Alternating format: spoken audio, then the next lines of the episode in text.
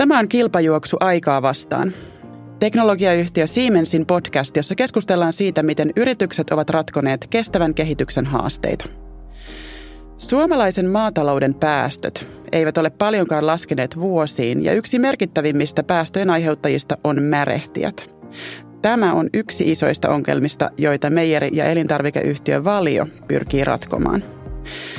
Valion vastuullisuusjohtaja Hanna Hiekkamies, kerro lyhyesti, millaisilla ratkaisuilla etsitte keinoja päästöjen vähentämiseen?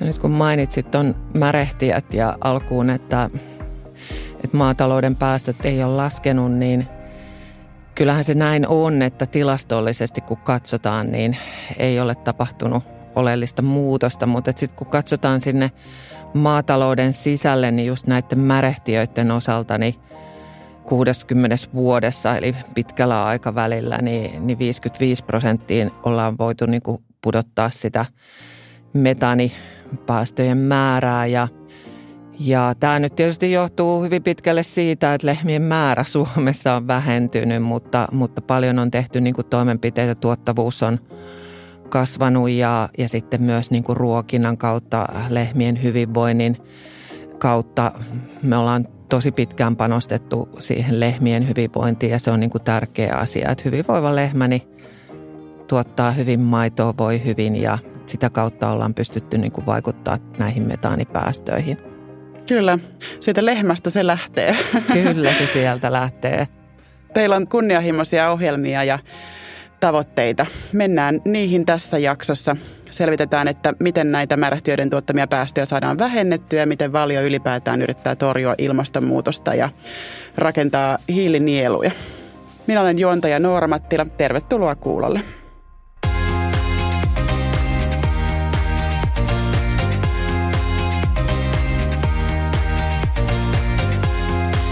Kuten tuossa mainitsin, maataloudella on ongelma. Suomen päästöt on vuodesta 2005 lähtien vähentynyt kaikilla sektoreilla maataloutta lukuun ottamatta. Vuonna 2020 maatalouden päästöt oli yhteensä 14 prosenttia Suomen kasvihuonekaasupäästöistä. Niin, miltä tämä laajempi ongelma kuulostaa, Hanna? No kyllä tämä tosiaan tilanne on näin, että, että maatalouden päästöt ei ole viimeisinä vuosina niin laskeneet, mutta sitten kuitenkin kun katsotaan siihen sisälle ruvetaan aukomaan sitä, sitä kokonaisuutta, niin kyllä siellä on paljon semmoisia niin tekoja, mitä on pystytty tekemään, että just tämä lehmien metaanipäästöt, niin on pystytty 60 vuoden aikana niin vähentää 55 prosenttia. Ja se on tietysti syntynyt sitä kautta, että, että lehmien määrä Suomessa on vähentynyt – mutta myös sitten ollaan pystytty niin kuin sitä tuottavuutta parantamaan ja, ja, ja ruokintaa. Ja sitten on paljon sellaisia asioita, että, että mitä me nähdään, että, että on hyvin todennäköistä, että esimerkiksi tämä nurmiviljelyn hiilen sidonta, niin sitä ei vielä pystytä näihin tilastoihin niin kuin laskemaan sisälle. Että, että siellä sisällä on tapahtunut paljon asioita, mutta sitten tilastollisesti se kokonaisuus niin ei ole laskenut juurikaan. Eli iso osa näistä tota, jo vähennetyistä metaanipäästöistä perustuu esimerkiksi siihen, että lehmien määrä on vähentynyt Kyllä. ja tuottavuus on kasvanut. Onko tämä tie ikään kuin, niin kuin kuljettu loppuun, että nyt tarvitaan uudenlaisia ratkaisuja? Enempää ei voi ikään kuin esimerkiksi tuottavuutta kasvattaa? No me paljon panostetaan sen tuottavuuden lisäksi tietenkin lehmien hyvinvointiin – se on hirveän tärkeä asia meille, se on hirveän tärkeä asia myös kuluttajille. Kuluttajat kysyy multa sitä aina. Ja tokihan se on niin, että kun lehmät voi hyvin, niin ne tuottaa myös hyvin. Eli siinä mielessä niin se on niin kuin tärkeä asia. Että kyllä mä sanoisin, että se tuottavuus on luonnollisesti tärkeä kriteeri, mutta kyllä me niin kuin muuta kautta sitä lähdetään nyt sitten niitä metaanipäästöjä esimerkiksi ruokinnan kehittämisellä niin vähentämään. Joo. Nämä lehmien metaanipäästöt tulee siis tästä märehtimisestä ja Kyllä. ihan niin kuin röyhtäilystä konkreettisesti. Joo, joo. Miten tähän pystyy vaikuttamaan?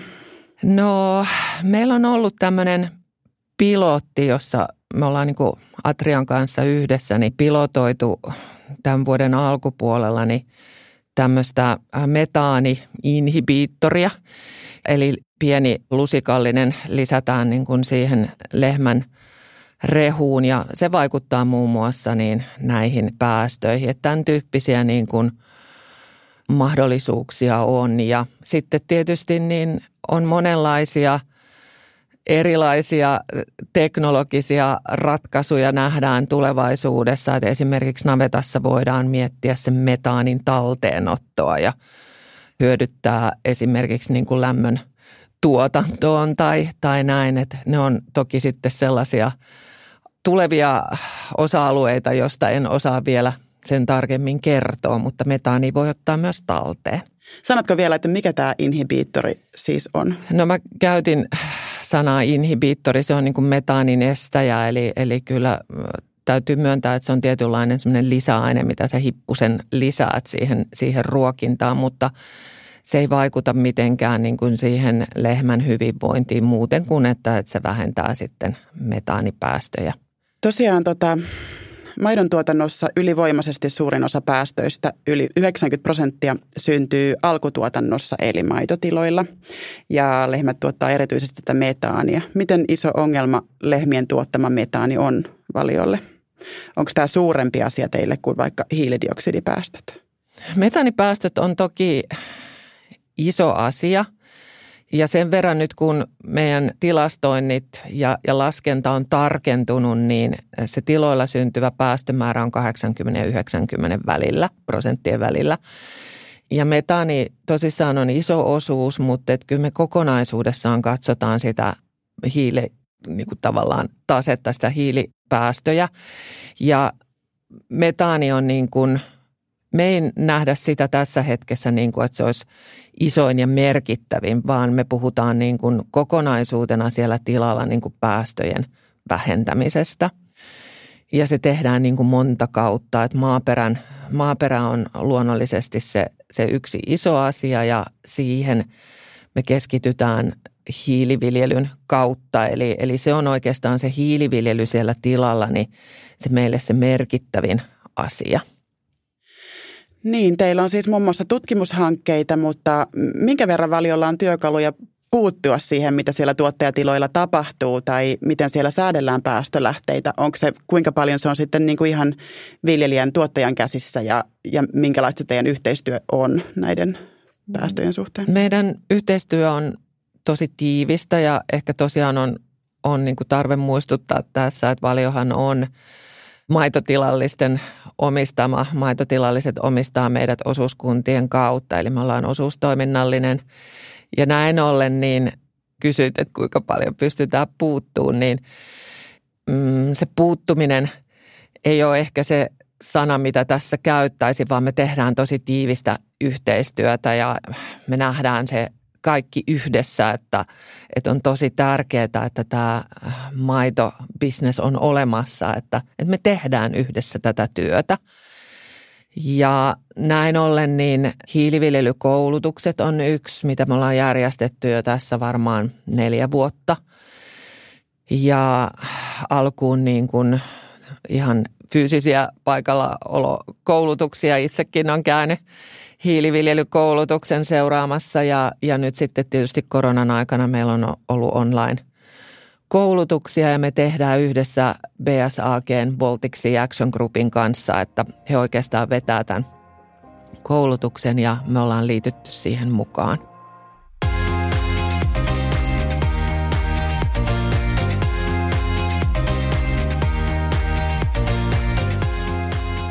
Mikä on Valion suurin kestävän kehityksen kysymys tällä hetkellä? No kyllä se tässä lehmänlannan ympärillä tämä asia tässä hetkessä niin pyörii tai sen kanssa me tehdään kädet lannassa töitä tällä hetkellä voi sanoa. Mehän perustettiin tuon ST1 energiayhtiön kanssa niin yhteinen yritys Suomen lantakaasu ja tämä nimihän on herättänyt hilpeyttä valtavasti ja, ja tota, siitä oli hauska Twitter-keskustelukin, että, että nyt on rehellinen suomalainen nimi ja, ja kukaan konsultti ei ole päässyt vääntämään sille englanninkielistä nimeä ja sitten sille ruvettiin ehdottamaan shitgassia tai jotain, jotain muuta. Ja kyllä me tehdään tosi paljon töitä nyt sen eteen, että, että niin kuin isossa mittakaavassa niin, niin pystyttäisiin tuottamaan Suomessa biokaasua lähinnä niin kuin tämän raskaan liikenteen käyttöön, että, että henkilöautopuolellahan toi biokaasu ei, ei ole niin lähtenyt lentämään, mutta raskaassa liikenteessä se on niin kuin tosi oiva vaihtoehto, varsinkin nyt tässä energiakriisissä, niin nämä biokaasuautot – joita meilläkin on maidonkeräilyssä ja jakelussa, niin, niin on kyllä niin kuin tosi hyvä asia. Mennään sitten tarkemmin siihen, että mitä tehdään ja millä näitä asioita ratkaistaan. Valio on luvannut nollata koko arvoketjunsa vuoteen 2035 mennessä. Tämä tarkoittaa sitä, että maidon koko matka pellolta pöytään on päästötöntä – ja tämä on tosi kunnianhimoinen tavoite. Maitotuotteiden osuus suomalaisen ruoan hiilidioksidipäästöistä on noin 20 prosenttia tällä hetkellä ja lihan osuus on noin 40 prosenttia. Eli kyse on merkittävistä vähennyksistä. Millaisia toimia tämä vaatii valiolta? Kyllä se vaatii niin kuin toimenpiteitä joka ikisessä organisaatiossa meillä. Et nyt me on puhuttu paljon siitä tekemisestä siellä, siellä tiloilla – ja se ehkä kannattaa vielä mainita, että meillä on tiloilla sellainen karbo appi käytössä, eli, eli tilat laskee sen oman hiilijalanjälkensä siellä tilalla. Sieltä tilaltahan tosiaan tämä kaikki alkaa. Ja kaikki tilat? Meillä on tällä hetkellä tuhannella, noin tuhannella se nousee se määrä koko ajan ja kaiken kaikkiaan meillä on 4000 tilaa, niin tuhannella tilalla tämä appi käytössä. Joo. Eli he on niin kuin laskeneet sen tilan hiilijalanjäljen ja, ja lähteneet sitä sitten niin kuin johtamaan, laskemaan ja näkevät sen, että millä toimenpiteillä he pystyvät siihen niin kuin vaikuttamaan. Ja me tietysti annetaan sitä tukea ja, ja opastusta ja ohjausta kaikkeen. Ja nykypäivän tilallinenhan on, mä oon sanonut monelle, että on, on varsinainen tiedemies, että siellä on aikamoisia härveleitä, niin kuin millä mitataan sitä maaperää ja – ja hiilen sidontaa ja näin, että täällä on aina helppo näin kaupunkilaisen huudella, että vähentäkää päästöjä ja en, en minä pysty määrittämään omia päästöjäni niin tarkasti, että joidenkin laskureiden kautta. Mutta siellä tosi paljon tehdään niin kuin siellä, siellä tilalla – Osaatko sanoa jonkun aika konkreettisen esimerkin, jos ajattelee ihan sellaista tavallista maitotilallista. Se katsoo appista, että nyt on niin kuin liian korkealla päästöt, niin mikä on esimerkiksi joku asia, minkä hän voi tehdä? Tai tarjoako se appi sitten jonkun niin kuin ratkaisun? Tai? No siellä on ehkä, ehkä niin kuin konkreettisia on esimerkiksi, että me ollaan kehitetty tämmöinen siemen seos just siihen hiilen sidontaan. Eli, eli sitten kun sä käytät sitä se on myös nimeltään karbosiemenseos, niin kun sä käytät sitä siemenseosta, niin se sitoo enemmän hiiltä maahan. Ja, ja mäkin olen oppinut, että, että semmoiset äh, kasvit, kuten apila esimerkiksi, jolla on isot juuret, pieni kasvi, mutta isot juuret, niin niiden juurien kautta niin esimerkiksi apila sitoo – paljon hiiltä maahan. Ja, ja nämä siemenseokset on yksi asia, mistä on tullut nyt tosi suosittuja ja, ja me ollaan laajennettu sitä sarjaa ja niillä, niillä sitten pystyy siellä tilalla niin sitä maaperää juuri hallitsemaan. No sitten, sitten tilalliset on omaan käyttöön perustaneet myös tämmöisiä niin kuin pieniä biokaasulaitoksia, eli, eli, eli just hyödyntää sitä lantaa – syntyvää lantaa ja, ja käyttää sitä niin kuin energiana sitten oman tilan käyttöön. Ja, ja meillä on monella, tai sanotaan, että niitä on joitain kymmeniä. Ja sitten yksi tila on äh, Vuorenmaan tila tuolla Haapaveden suunnalla, joka on rakentanut tilallensa niin ison biokaasulaitoksen, että siellä on myös tankkausasema. Että jos sulla olisi biokaasuauto, niin sä voisit mennä sinne tankkaamaan, mutta se onkin mun mielestä ihana asia, että kun meidän maitoauto käy siellä tankkaamassa maitoa tankkiin, niin se samalla tankkaa biokaasua sillä tilalla. Eli, eli tämän tyyppisiä niin kuin konkreettisia ratkaisuja niin siellä tiloilla on tehty. Kyllä.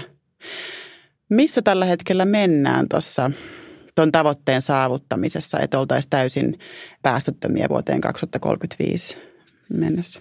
No kyllä tässä niin kuin alkuvaiheella vielä ollaan, mutta me ollaan sitouduttu tuohon science-based targettiin ja tiedä onko se kuinka tuttu, mutta että se on siis tähän Pariisin ilmastosopimukseen liittyvä tämmöinen äh, initiatiivi, joka sitten edellyttää, että yritykset, jotka haluaa siihen sitoutua, niin puolentoista asteen lämmön nousun sisälle, niin, niin tekemään niitä toimenpiteitä. Siinä on myös kaksi, kaksi astetta, mutta me ollaan sitouduttu siihen tiukempaan, eli puolentoista asteen. Ja se on meille vähän niin kuin sellainen välietappi, koska tämä sitoumus on, on 2030 mennessä. Niin siinä kohtaa me ollaan nähty, että meidän päästöt on niin kuin tällä vauhdilla niin vähintään 60 prosenttia pienemmät ja sitten 2035 niin, niin ollaan nollattu, että sitten me kiihdytetään vauhtia ja, ja päästään sinne nollaan. Toki täytyy myöntää, että meillä on pieni käppi siinä, siinä laskennassa vielä, mutta me luotetaan siihen, että teknologiakehitys on niin suurta, että me löydetään uusia teknologioita, että sitten ne muutamat prosentit kiritään siellä lopussa niin uusilla teknologioilla, että, mm. että meillä on niin tarkka laskenta tässä taustalla, miten me seurataan, mutta, mutta tota 15, 13-15 vuoden sisällä niin tulee tapahtuu sitten paljon. Joo. Yksi osa-alue, iso osa-alue on maankäyttö. Mä luin, että noin 10 prosenttia suomalaisista pelloista on turvemailla ja niiltä tulee yli puolet maatalouden kasvihuonekaasupäästöistä. Ja Valio on kertonut, että se vähentää soista raivattujen turvepeltojen päästöjä. Miten suuri merkitys tällä on päästöjen vähennysten kannalta ja miten tämä tehdään? Niin tämä turve on suoraan sanoen, se on niin kuin – haastava ja vaikea, vaikea asia, koska Suomen yksi ominaisuus on se, että meillä on näitä turvemaita paljon. Ja, ja tosissaan, että turvepellot on, on aikamoinen päästölähde ja, ja nehän on siis syntyneet entisistä soista tai tämmöisestä suometsistä, jota on, jota on raivattu. Me halutaan löytää erilaisia ratkaisuja tähänkin, niin kuin hallita niitä turvemaiden päästöjä – ja siinä mielessä niin me nähdään se, niin kuin, että se on haastava asia. Emme kauheasti niin kuin suosi tietenkään turvepeltojen käyttöä, mutta toisaalta sitten kun tarkastellaan sieltä toiselta kantilta, niin tässä hetkessä tämä ruokaturva ja omavaraisuus on alkanut nousta aika isoksi asiaksi, että, että sit se on vähän niin kuin sitä tasapainon löytämistä kanssa, että jos ei muuta mahdollisuutta tilalla ole, niin silloinhan se myös kuitenkin tuo tänne Suomeen ruokaa, että, että tota, tämä on, on kieltämättä niin tosi, tosi vaikea kysymys. Mutta me halutaan löytää erilaisia ratkaisuja näille, näille turvemaapelloille ja kaiken kaikkiaan niin vaikea ottaa tähän niin kuin sen, sen laajemmin kantaa. Se on myös niin kuin Suomen, Suomen ominaisuus, että me, meillä on paljon näitä turvemaita. Onko tämä siis ikään kuin sellainen asia, jota ei ole vielä ratkaistu tai ei vielä tiedetä, ei, että miten tämä onnistuu? Joo, eli, eli siinä kanssa niin, niin kuin mittaamisen kautta niin pyritään niin kuin hallitsemaan niitä päästöjä ja vähentämään. Että, että tämä on tosiaan semmoinen, että ei kauheasti vielä osata siitä, siitä sanoa. Tiedetään yleisesti, että turvemaat niin on, on niin päästölähde, ää, iso päästölähde, mutta – mutta sitten haetaan niin kuin erilaisia keinoja. Meillä on ollut turve äh, häkätoneja tai turvemaa häkätoneja ja, ja haettu niin kuin erilaisia ratkaisuja, että, että miten ne päästöt saataisiin kuriin. Onko sitten mahdollista esimerkiksi kiinnittää enemmän huomioita siihen, että ei oteta enempää käyttöön näitä turvemaita tai että pyrittäkö te ohjaamaan joo, sitä niin kuin ikään kuin joo, toisenlaiselle se, maalle? Se on, joo, se on juuri näin, että, että pyritään – ohjaamaan ja, ja halutaan suosia muita ratkaisuja, mutta tosiasiahan on, että missä se tila sijaitsee ja minkälaisella maaperällä ja minkälaiset pellot siinä on, minkälainen on niin kuin tilan, tilan niin kuin se maaperä siinä, niin, niin nehän ohjaa sitten paljon sitä toimintaa kanssa.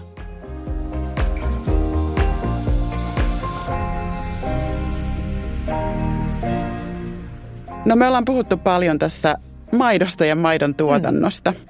Mutta itse asiassa maidon kulutus on laskenut Suomessa tasaisesti vuosien ajan. Luonnonvarakeskuksen mukaan Suomessa maitoa juotiin viime vuonna 96 litraa henkeä kohden, vuotta aikaisemmin pari litraa enemmän ja 50-luvulla Suomessa juotiin vielä yli 350 litraa maitoa vuodessa per henkilö.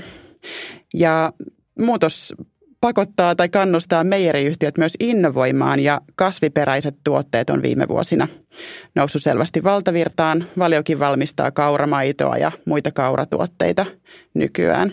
Myös kansainvälisesti ajatellaan, että tämä on niin kuin kasvava markkina ja voi moninkertaistua tässä tulevina vuosina. Näettekö te valiolla tulevaisuuden talouskasvun kasviperäisissä tuotteissa? Kyllä nämä kasviperäiset on, on meille merkittävä tulevaisuuden – tuotteisto.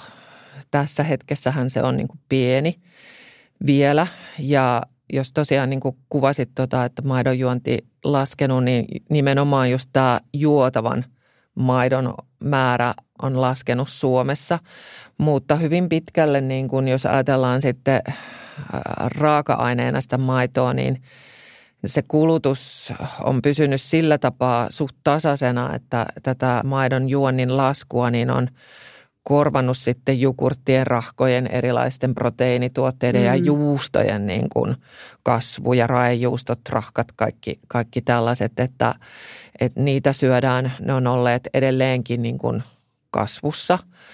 Eli kokonaiskulutus tavallaan siinä, siinä maitotuotteistossa niin on vielä Suomessakin niin aika tasainen ehkä semmoista prosentin, prosentin pari laskua ja sitten taas, kun mehän ollaan niin kuin kansainvälinen yritys ja meillä menee kolmannes vientiin, niin me nähdään, että Aasiassa niin tämä on vasta niin kuin tämä maitopuumi niin kuin lähtenyt kasvamaan. Eli, eli siellä niin kuin maidon nämä ravitsemukselliset arvot, niin kuin kalsium ja proteiinit ja nämä, niin nähdään, nähdään niin kuin vielä hyvin niin kuin positiivisena asiana. Ja Intia, Intia kasvaa kanssa, että – mutta toki täällä sitten kun katseet takaisin tänne Suomeen ja Ruotsiin esimerkiksi, niin just nämä kasvipohjaiset niin on kasvussa. Ja tämän takia me tuotiin joku vuosi sitten markkinoille niin Odlikuut-tuotteisto ja nyt sitten viime vuoden aikana niin Odlikuudista tehtiin ihan oma erillinen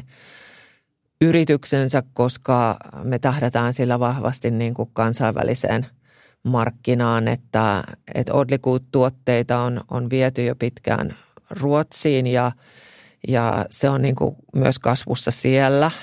Ää, USAssa ollaan aloitettu Odlikuut-tuotteistolla, että sinne me viedään näitä, näitä Odlikuut-vuustoja ja sitten paikallisesti siellä niin valmistetaan kurtteja, eli Odlikud kasvipohjaisilla, kaurapohjaisilla ja, ja toki siellä on nyt muutakin raaka-ainetta nykyään, muun muassa kookosta, niin, niin niissä juustoissa, niin, niin näillä on, on ilman muuta, niin tulevaisuudessa nähdään, että tämä kasvaa ja, ja kansainvälisille markkinoille pyritään. Että niin. Tuleeko vielä sellainen päivä, jolloin valio tuottaa vain kasvipohjaisia tuotteita? No tässä hetkessä sanoin, että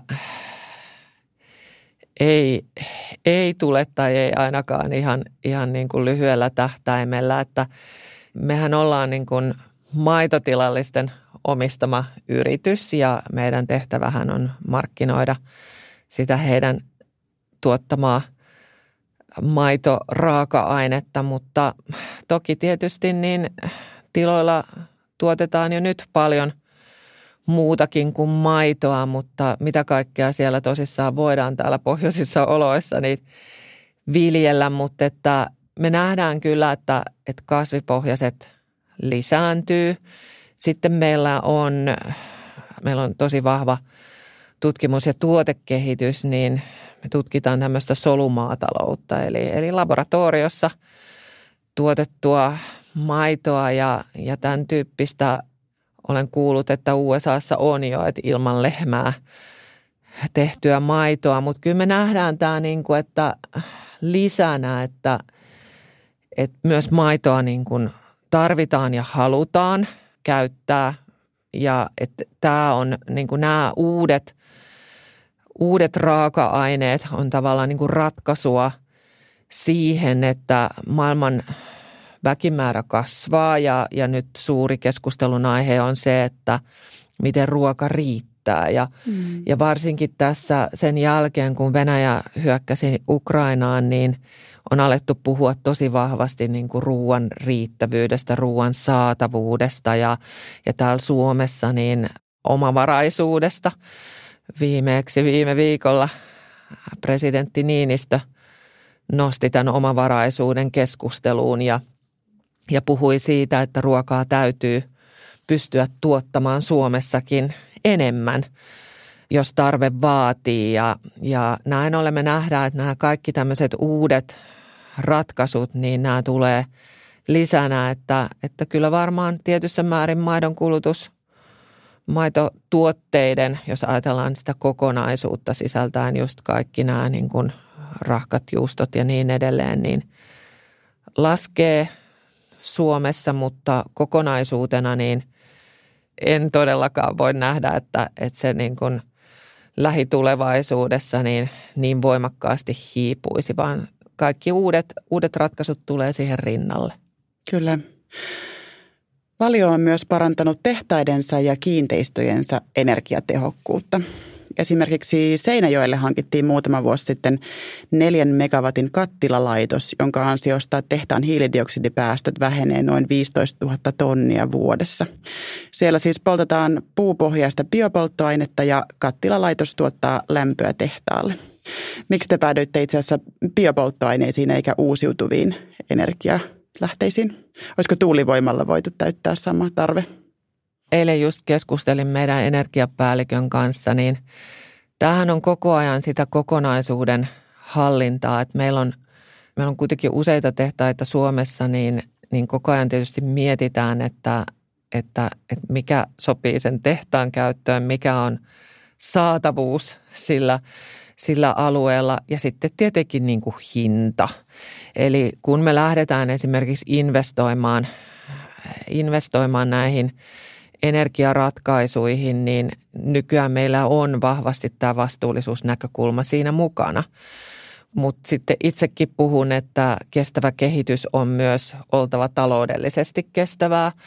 Ja, ja sitten näitä energiaratkaisuja haetaan niin kuin sen tehtaan näkökulmasta, että, että mitä on saatavilla, mitkä on ne mahdollisuudet, mitä voidaan siellä tehtaassa käyttää ja, ja, ja, ja mitä se maksaa. Ja tuulivoima on, on toki hyvä, mutta että eilen energiapäällikkömme niin muistutti mua ja sanoi, että, että se on kuitenkin aika epävarmaa, että sen tehoa ei ole saatavilla aina.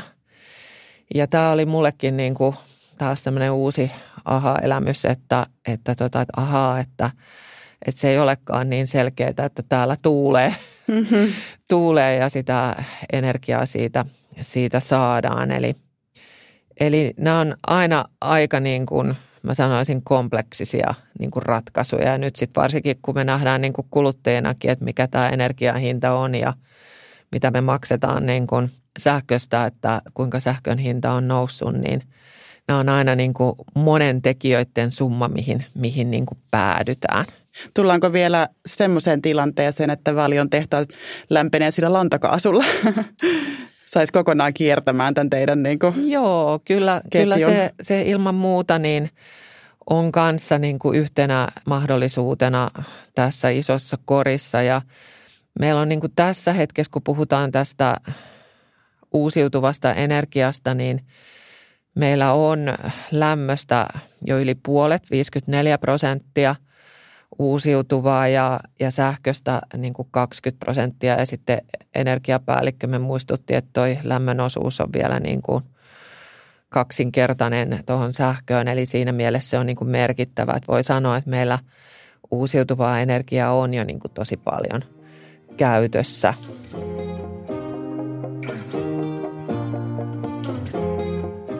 Lopuksi otetaan osio nimeltä Vastuullinen valinta. Tässä sun täytyy Hanna tehdä tiukka ratkaisu, kumpi esitetyistä vaihtoehdoista on vastuullisempi ja perustella vedenpitävästi valintasi. Mä oon saanut tiedon, että sä oot innokas vuoristovaeltaja.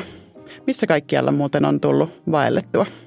No sanotaan, että Dolomiitit on yksi suosikki, mutta että myös sitten Alpeilla ja Skotlannissa, Etelä-Afrikassa ollaan mm. oltu ja, ja nyt sitten ennen koronaa ehdittiin käydä uudessa Seelannissa, mutta sitten tietysti kotikulmat korona-aikana Sipoonkorpi on tosi mainio paikka ja, ja näin, niin, mutta et sanotaan, että eri puolilla Eurooppaa ehkä lähinnä, mutta myös sitten näitä kaukaisempia. Niin ja USAssa myös tullut käytyä.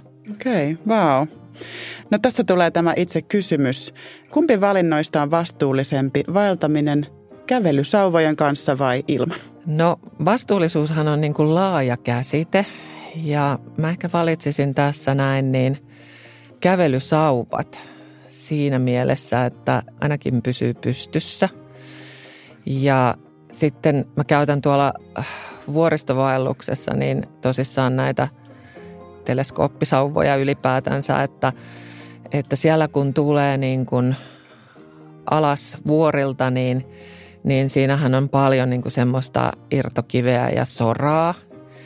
Ja tiedostan sen, että, että tietysti luonto, ympäröivä luonto kärsii siitä, että sinne vuorille mennään ja siellä vaelletaan ja, ja, ja täytyy aina muistaa, että mitä viet vuorille, niin tuot myös takaisin, että kaikki roskat tuot mukanasi takaisin, mutta, mutta kävelysauvojen käyttäminen vuoristovaellussa on mun mielestä siinä mielessä vastuullista, että sä ehkä pystyt välttämään sen maaperän, niin kuin sen soran ja kivikon, kivistön niin kuin valumat sieltä sieltä alas. Ja, ja ehkä et aiheuta mitään semmoisia suurempia, tiedätkö, että siellä alhaalla oleva joku paikka saisi jotain isoa kiveä päällensä, niin siinä mielessä mä valitsen nyt nämä kävelysauvat.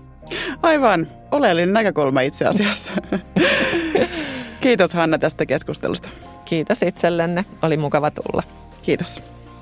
Tämä oli kilpajuoksu aikaa vastaan. Kiitos, että kuuntelit.